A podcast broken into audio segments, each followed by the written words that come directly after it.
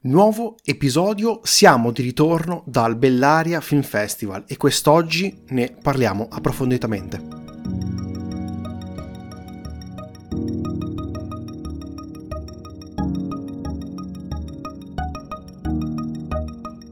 Innanzitutto ci scusiamo un pochino per l'attesa e per chi non ci segue su Instagram avrà visto che c'è stato un buco di diversi giorni e perché questo motivo? Perché eravamo al Bellaria Film Festival, chi come spettatore e chi come lavoratore e questo mi interessava fare un episodio in cui andavamo un pochino a eh, esplorare questi due punti di vista eh, differenti. Io come visitatore, mentre Aurelio era invece direttamente eh, come volontario del festival.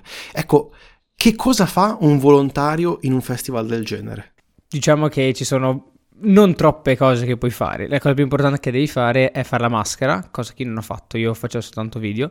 È la maschera, quindi diciamo uh, all'entrata e all'uscita delle sale controllavi i biglietti, facevi entrare le persone, stai lì che magari non ci sono problemi e quant'altro. E quello dai, dai, come tutti Beh, le abbiamo viste sempre le maschere all'entrata dei cinema, direi. Sì. E, oppure stai in, all'info point, quindi o, o, comunque un luogo dove chiedono informazioni e fanno i biglietti per eh, film, per accrediti che informazioni, quindi lì devi sapere un po' di più.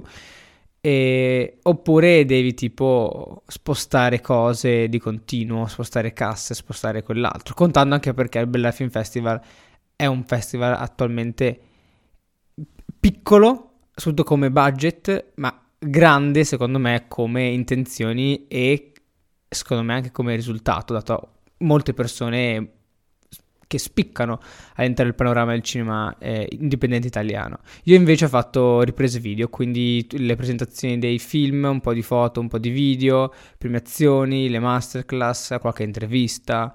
Ecco, eh, se volete vedere i suoi video, seguite Bellaria Film Festival su Instagram e credo riuscirete a beccare tutto il lavoro fatto da Aurelio. Se, se le inquadrature sono brutte, non le ho fatte io. Anche se le ho fatte io, dico che non le ho fatte io, ho fatto solo quelle belle.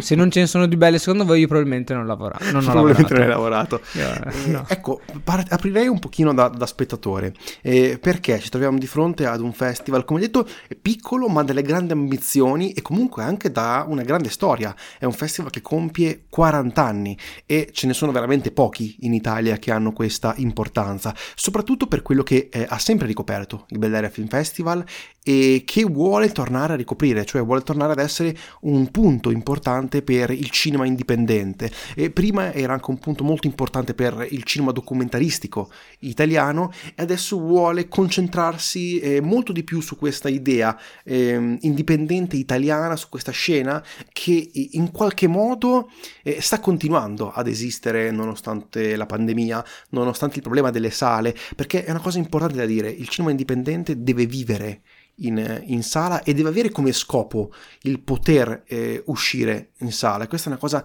secondo me fondamentale che sarà importante per il futuro e la sopravvivenza stessa del cinema, perché da questo piccolo cinema fatto con eh, basso budget poi eh, nascono i talenti, crescono i talenti, si addestrano i talenti che potranno andare a fare poi quel cinema molto più ad alto budget. Oltre a questo, il Belldera Film Festival aveva anche degli ottimi film indipendenti europei, no? Per poter quasi, come dire, eh, tracciare dei ponti con quello che è l'industria europea, con quelli che sono probabilmente eh, le, le, voci più interessanti dei prossimi anni.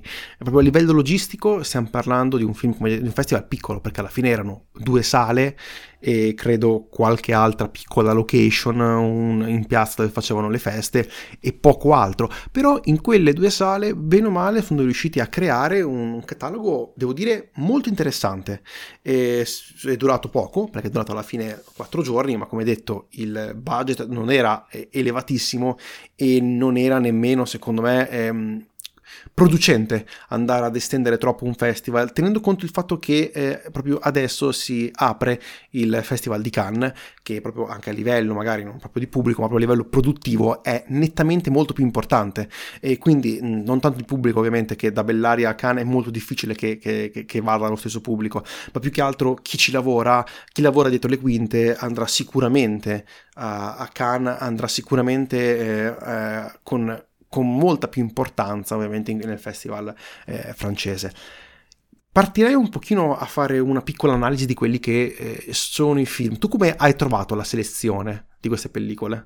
Allora, io uh, in quanto lavoratore, sì. l'unico film che sono riuscito a vedere è Alcarras, o Alcarras, dipende se vuoi pronunciarlo male, come pronuncio io.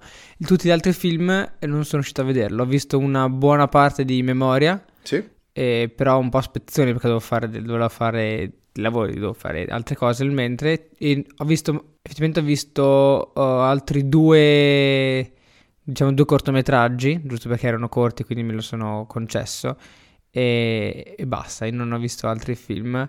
Però quel, quello che ho visto e soprattutto quello che ne parlavano le persone erano molto, tutti molto interessanti e davano spunti di riflessione, però io non avendoli visti non posso sbilanciarmi. E di Alcaraz parleremo al momento opportuno perché il 26 maggio esce in sala, esce in Italia e quindi secondo me, eh, anticipo subito, è un film da tenere veramente molto sott'occhio. Vincitore dell'Orso d'Oro al Festival di Berlino eh, di quest'anno è arrivato al Bellera Film Festival in anteprima nazionale. È un film veramente molto molto interessante. Ci sono state molte, molte sinergie con eh, il Festival di Berlino, era presente anche il, il curatore de, de, del festival in questo caso. Ecco, quali personalità hai conosciuto eh, durante questo festival? Allora, perché mi fa questa domanda?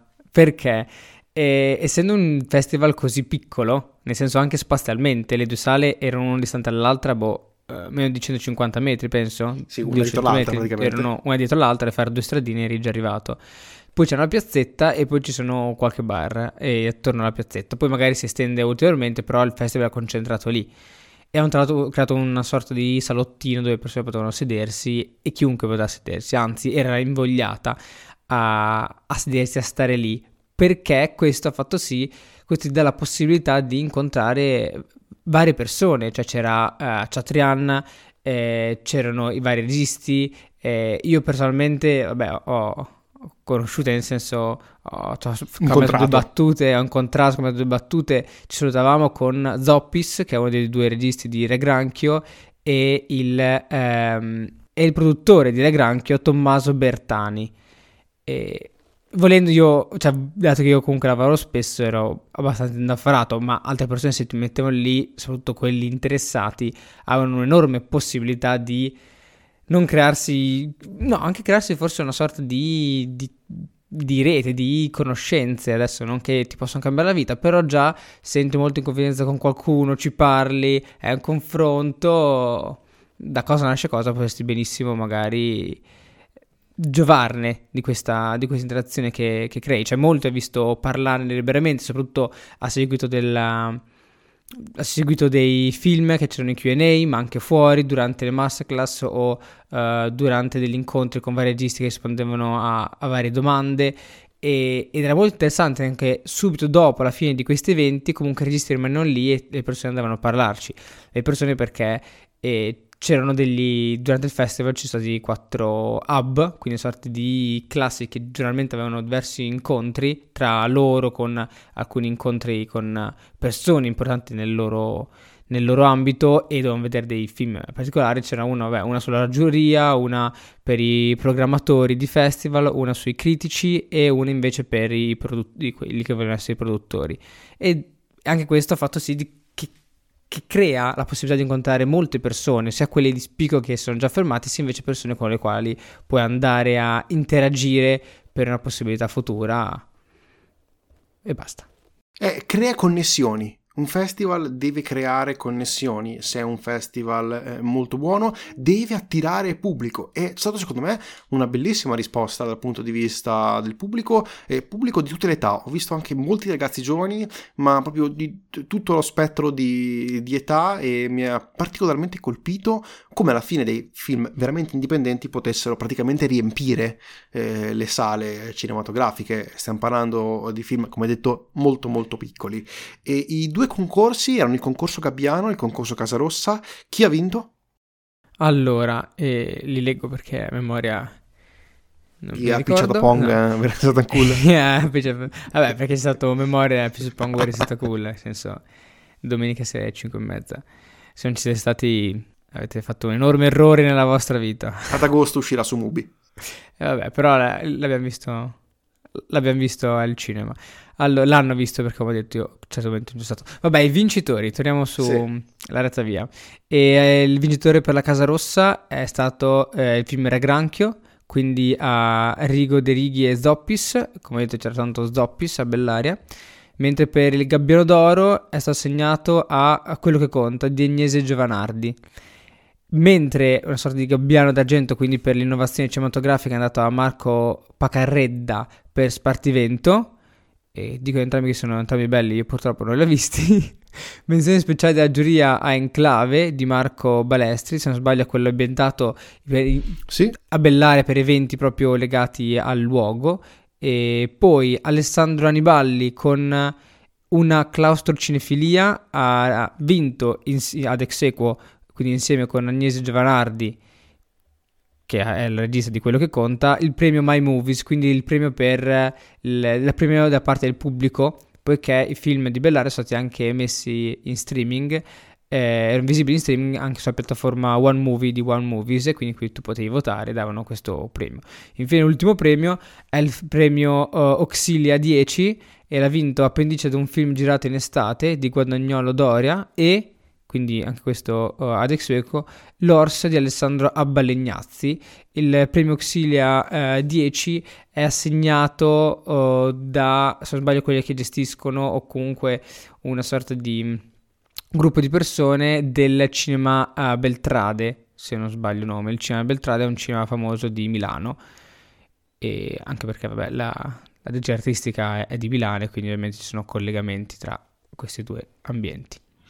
Ecco, come lo vedi per le edizioni future? Può essere secondo te un, un, punto di inizio per qualcosa di veramente importante? Io per quello che ho visto eh, mi sono rimasto particolarmente colpito per essere riusciti a creare una cosa veramente molto intima, ma al tempo stesso con una importanza che può avere sul panorama italiano. Sì, dati festival comunque vicino a noi, o quelli che un pochino ha girato, ha sentito, uh, non è che ho girato una marea di festival, però si vuole davvero uh, imporre sul, sull'ambito, sulla sfera, uh, l'insieme di festival che sono in Italia uh, con festival di film indipendente che vuole mantenere un, una certa vicinanza tra le persone, come da te ti costringe a, a, creare un legame. Cioè, io, come dicevo, scherzavo con uh, Zoppis, lo salutavo, però perché mi è capitato, perché dovevo fare l'intervista, allora ci abbiamo, abbiamo un po' parlato. Però, a parte quello, davvero, tu vai al bar e di fianco a te invece ci può essere un produttore anche di quest'anno, quindi parliamo di cinema indipendente, anche piuttosto grande magari non è che devi andare per forza lì a fare domande, parlare bla bla bla, però l'occasione ti può capitare.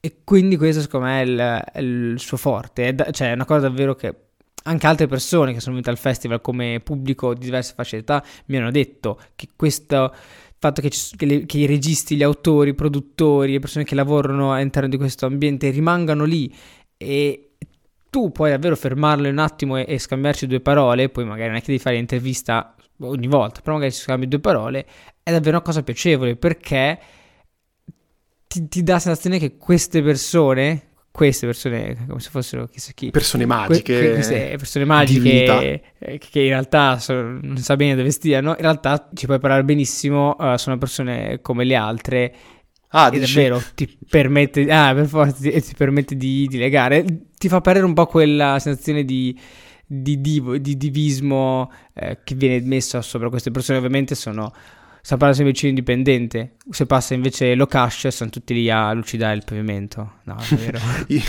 no anche lei è molto molto molto molto simpatico secondo me. L'ho visto in sala l'ho visto perché era la presentazione di Alcaraz. E tra l'altro ho beccato due volte Lino Musella che vagava per, per Bellaria nel, mentre stavo andando a prendere un gelato. Ah sì io e lui lo beccavo tipo di continuo. Ero ovunque di continuo. passeggiava di continuo No? Probabilmente secondo me si era perso a un certo punto. Eh, questa, questa, è la mia idea perché non riuscivo a trovare la sala. Credo. Forse pro- prova a mettere un annuncio, magari ancora che ancora lì che vaga, Ecco, la cosa, un'altra cosa secondo me che mh, mm, mi ha molto colpito, come detto, ehm, è il pubblico, ma anche eh, l'importanza che ha un festival per la città.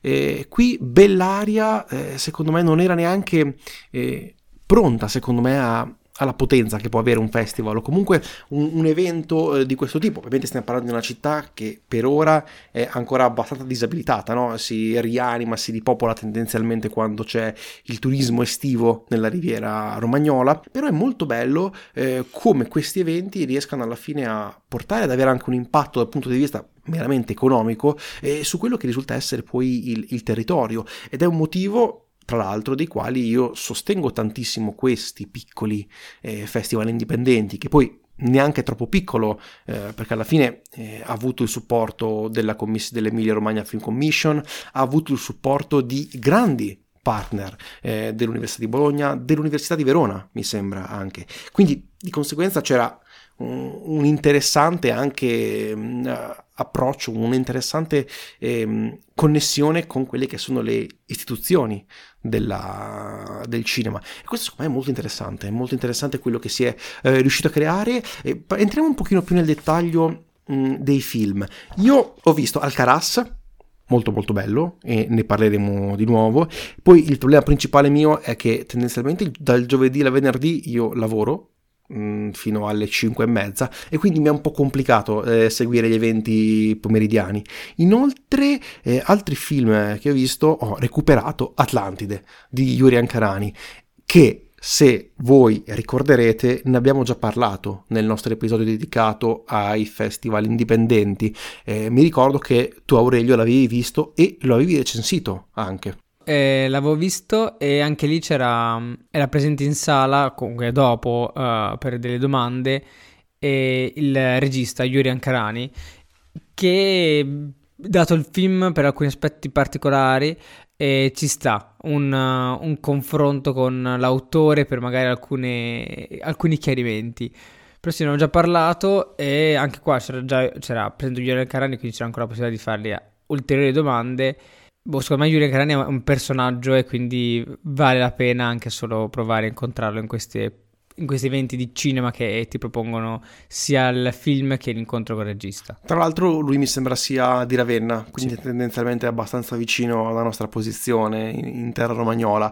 Ecco, il, il film mi è piaciuto, devo dire, ho avuto qualche piccolo dubbio, ma ci torneremo. La cosa più interessante secondo me è, è l'ibridazione che si ha tra una storia reale, documentaristica e una storia di finzione, perché il film ad un certo punto prende secondo me quella che è la rotta della finzione, e pur volendo eh, rimanere nel, nel, regime documentaristico. La cosa che più mi ha sorpreso non è tanto la storia, ma che, che, che alla fine è abbastanza semplice, però è live- la bellezza delle inquadrature. Cioè è un film puramente di estetica, di musica techno, e musica elettronica, è un film che fa dell'estetica visiva proprio un puro godimento personale. Quindi se uno è uno spettatore che cerca comunque una certa ricercatezza dell'immagine, una certa bellezza in quello che vede e riesce anche a soprassedere poi a un, una mancanza, secondo me, eh, narrativa, perché il film è, da questo punto di vista essendo comunque un ibrido, no? è difficile andare a parlare di, secondo me, una narrazione convincente, cioè è un documentario, vediamo magari la vita di questi ragazzi che fanno le corse eh, con i motoscafi, cercano sempre di, di, di migliorarsi eh, l'uno con l'altro in questa continua battaglia, però a dire la verità, a un certo punto la storia inizia pian piano ad, a mancare, eh, secondo me.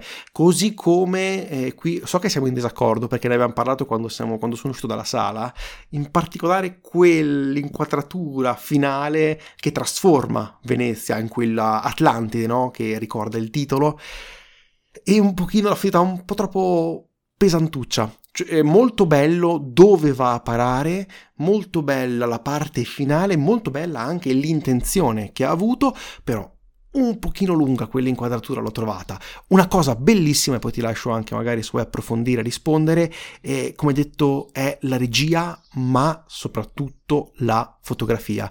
Eh, una Venezia così ripresa, così moderna, è difficile da vedere al cinema e sarà impossibile secondo me che qualche altro regista possa approcciarsi a questa città in questa maniera. Cioè ne esce fuori una Venezia completamente eh, diversa, una Venezia molto eh, giovane, una Venezia che sì è sullo sfondo, ma al tempo stesso è molto importante perché chiaramente questi eh, ragazzi non stanno andando in giro con le macchine, stanno andando in giro su dei motoscafi e facendo le corse in mezzo ai canali di questa bellissima città. E come da riprende Yuri Ancarani secondo me è favolosa. Allora, hai detto un sacco di cose. E io partirei dalla liberazione di linguaggio, perché sia documentario che in certe parti vuole un po' andare più di narrativa. È un documentario che, soprattutto perché, se non sbaglio, eh, lui non, non, ha fatto capire al gruppo di ragazzi chi era il protagonista. Lui, secondo me, li riprendeva un po' tutti, tant'è che c'era, non posso fare spoiler, però un evento eh, importante alla fine e continuavano a chiedergli ma chi, quella cosa a chi succede, a chi succede e stavano un po' parlando. Lui sapeva già a chi succedeva, sapeva già chi era il suo protagonista. E, ehm, per quanto riguarda l- sempre l'ibridazione eh, di linguaggio, qui c'è una forte ibridazione oltre tra uh, narrativa e documentario, diciamo, anche eh, dato l- l'approccio, l'impatto visivo poiché molte cose richiamano un linguaggio, uh, come te, moderno, ma moderno non nel cinema, moderno nei video, cioè c'è un punto in cui, se non ricordo male, ci sono due ragazzini che praticamente su una barca che, che cantano la canzone lì al cellulare, che sembra un video di qualsiasi rapper, trapper o cantante giovane, e si vede che non è il mio ambito. E c'è quello. E ci sono tante immagini che vanno, vanno veloci, vanno spedite, questo richiama la situazione attuale di quando noi usiamo il cellulare ed è pieno di tipo Instagram, i, i reel, massimo 15 secondi, ma tu ne vedi tipo 5, ne vedi 3, cioè tutto un sacco di immagini veloci, veloci, veloci. E per quanto riguarda la lunghezza soprattutto la scena finale, il suo intento, eh, se eh, averlo capito abbastanza bene, è quello di portare lo spettatore quasi in, un momento, in una fase di, di, di trance quindi ci deve essere per forza il film che deve essere lungo, infatti dura 102 minuti, deve essere per forza lungo e dopo un'ora e mezza ti deve arrivare questa sequenza infinita che anche a me all'inizio mi dava molto fastidio perché era una roba allucinante. Poi dopo un po', forse su me questa volontà di fare trans ha fatto presa, dopo un po' mi sono lasciato abbastanza trasportare perché poi c'è il finale che non è la rivelazione della vita, però capisci che ha un senso tutto, tutto, quello che ha appena fatto. Ed è molto, secondo me, per me è molto interessante, come hai detto te, a livello visivo è estremamente interessante, forse è stato facilissimo riuscire a creare un documentario con questo impatto visivo così importante in quella situazione, perché è comunque un lavoro, come avevo già detto quando ne avevo recensito, che gli ha occupato molto tempo perché questi ragazzini che girano con i barchini, ovviamente alcuni girano anche vicino a, a, Venezia, però gli altri stanno più nella laguna, stanno più, più, lontani da ovviamente le parti più turistiche. E lui ci ha messo un sacco a notarli, prima non li notava, gli è riuscito a notarli, qualcuno ha iniziato a fare domande chi è, cosa è, cosa sono, perché ovviamente sono gli stessi sono quelli che tipo da noi andrebbero col motorino, lì vanno con questi barchini, dei piccoli motoscafi. E ci ha messo del tempo a riuscire a entrare effettivamente all'interno del loro ambito e anche qui la musica è stata la, la chiave, perché lui ha iniziato a chiedere che musica ascoltano, chi è quello, e iniziava a informarsi e quindi ha cercato di eh, far presa su di loro, entrare nel loro gruppo attraverso questo sistema e se anche qui non sbaglio mi ricordo che lui dovrebbe lui faceva le riprese, ma diceva che erano tutte delle prove, poiché non, non c'era il budget, quindi erano tutte dei, delle prove per vedere se riusciva a prendere dei soldi per il film, bla bla bla, ma in realtà il film lo stava già facendo. E questo effettivamente è un meccanismo che succede spesso eh, per chi unisce cinema di narrazione e documentario di non rilevare, di non rivelare eh, immediatamente eh, e tutto a diciamo, le persone che sono la tua materia organica, quindi un po' le vai un, un po' a raggirare ma a tuo favore, senza ovviamente eh, prendere in giro o comunque senza andare incontro a, a problemi forse più, più, etici, però non li vai a rivelare tutto, così lui rimane quindi meno personaggio, meno attore e più persona, che è quello che ti serve. Molto molto interessante, è un film, se volessimo racchiuderlo in poche parole, un film sensoriale da vedere su un grande schermo, chiaramente. So che comunque è difficile, ma sta un pochino girando in, in qualche sala e io spero che possiate recuperarlo in qualche modo. Così come, e parlo brevemente di Calcinculo, eh, film di Chiara Bellosi che doveva essere, era mi sembra il sabato sera, eh, che tratta di una storia abbastanza semplice alla fine perché è però molto interessante, no? molto semplice ma molto interessante, è una cosa che mi colpisce sempre no? di queste storie. Eh, parla di Benedetta, una, una giovane ragazza che è affascinata dai giostranti che arrivano vicino a casa sua, è un po' frustrata dal, dal mondo in cui vive e vede questa come un'opportunità, una nuova avventura, in particolare quando incontra Amanda, che è una persona non binaria interpretata da Andrea Carpesano. Veramente eh, segnatevi questo nome perché secondo me è il futuro del cinema italiano dal punto di vista attoriale. E tutto il film si basa e vive perché c'è lui e per la sua prova.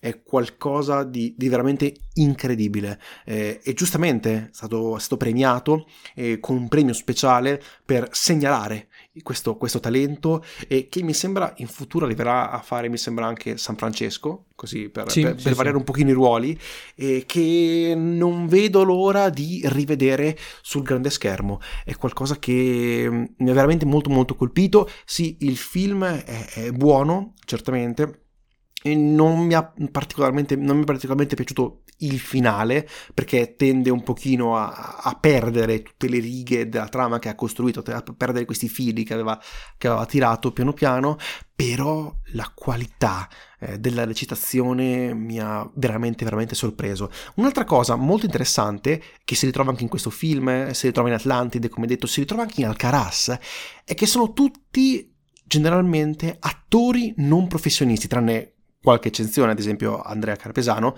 che era, è, un attore di, di, professione, tutti gli altri generalmente sono non professionisti, e cioè si ritrovano a dover fare qualcosa che non hanno imparato a fare, ma lo riescono a fare veramente molto molto bene. È molto interessante come il cinema indipendente stia tornando un pochino a questa idea di utilizzare le persone, Speriamo quindi che questi film possano avere una distribuzione. Eh, sono stati distribuiti anche, sono stati disponibili per poco tempo su My Movies. Il film che ha vinto il premio di My Movies so che rimarrà disponibile per più tempo e questo comunque è un'opportunità alla fine per, per queste pellicole eh, perché, come detto, credo che tutti i registi che abbiamo, che abbiamo, visto, tutti i film che siamo riusciti a vedere, tutti i film che fanno parte di, questi, di questo cinema, di questo, di questo, festival, vogliano andare in, in, sala, abbiano anche la necessità di andare in sala e ci sia la necessità di comunque di supportare il cinema indipendente italiano, che senza di esso non esisterebbe il cinema più ad alto budget italiano. È chiaro, stiamo parlando di un livello molto molto piccolo, confrontandoci comunque con l'estero, confrontandoci comunque con l'America, ma questo abbiamo e c'è comunque talento, c'è comunque gente che si impegna e veramente cercano di fare qualcosa che è molto molto molto molto complesso. Detto questo, io direi che possiamo chiudere qui l'episodio. Era un po' un episodio così di chiacchierata per eh, ricapitolare quello che è avvenuto in questi 3-4 giorni che ci hanno tenuto lontano un pochino da, dal podcast, ma come detto ci potete trovare e siamo un po' molto, sempre, sempre abbastanza attivi su Instagram, Effetto Vertigo Podcast, ci potete scrivere via email a effettovertigopodcast.gmail.com ci trovate su qualsiasi piattaforma, detto questo direi che noi vi ringraziamo, io sono Tommaso. Io sono Aurelio e per concludere vi suggerisco, vi consiglio di andare ai festival, non solo quelli giganti, di... e se volete anche provare a, a fare il volontario, il volontario, nei festival, che se avete fortuna come l'ho avuta io, è un'esperienza bellissima e sarete strasoddisfatti. Ma un po' stanchi. Grazie mille, arrivederci.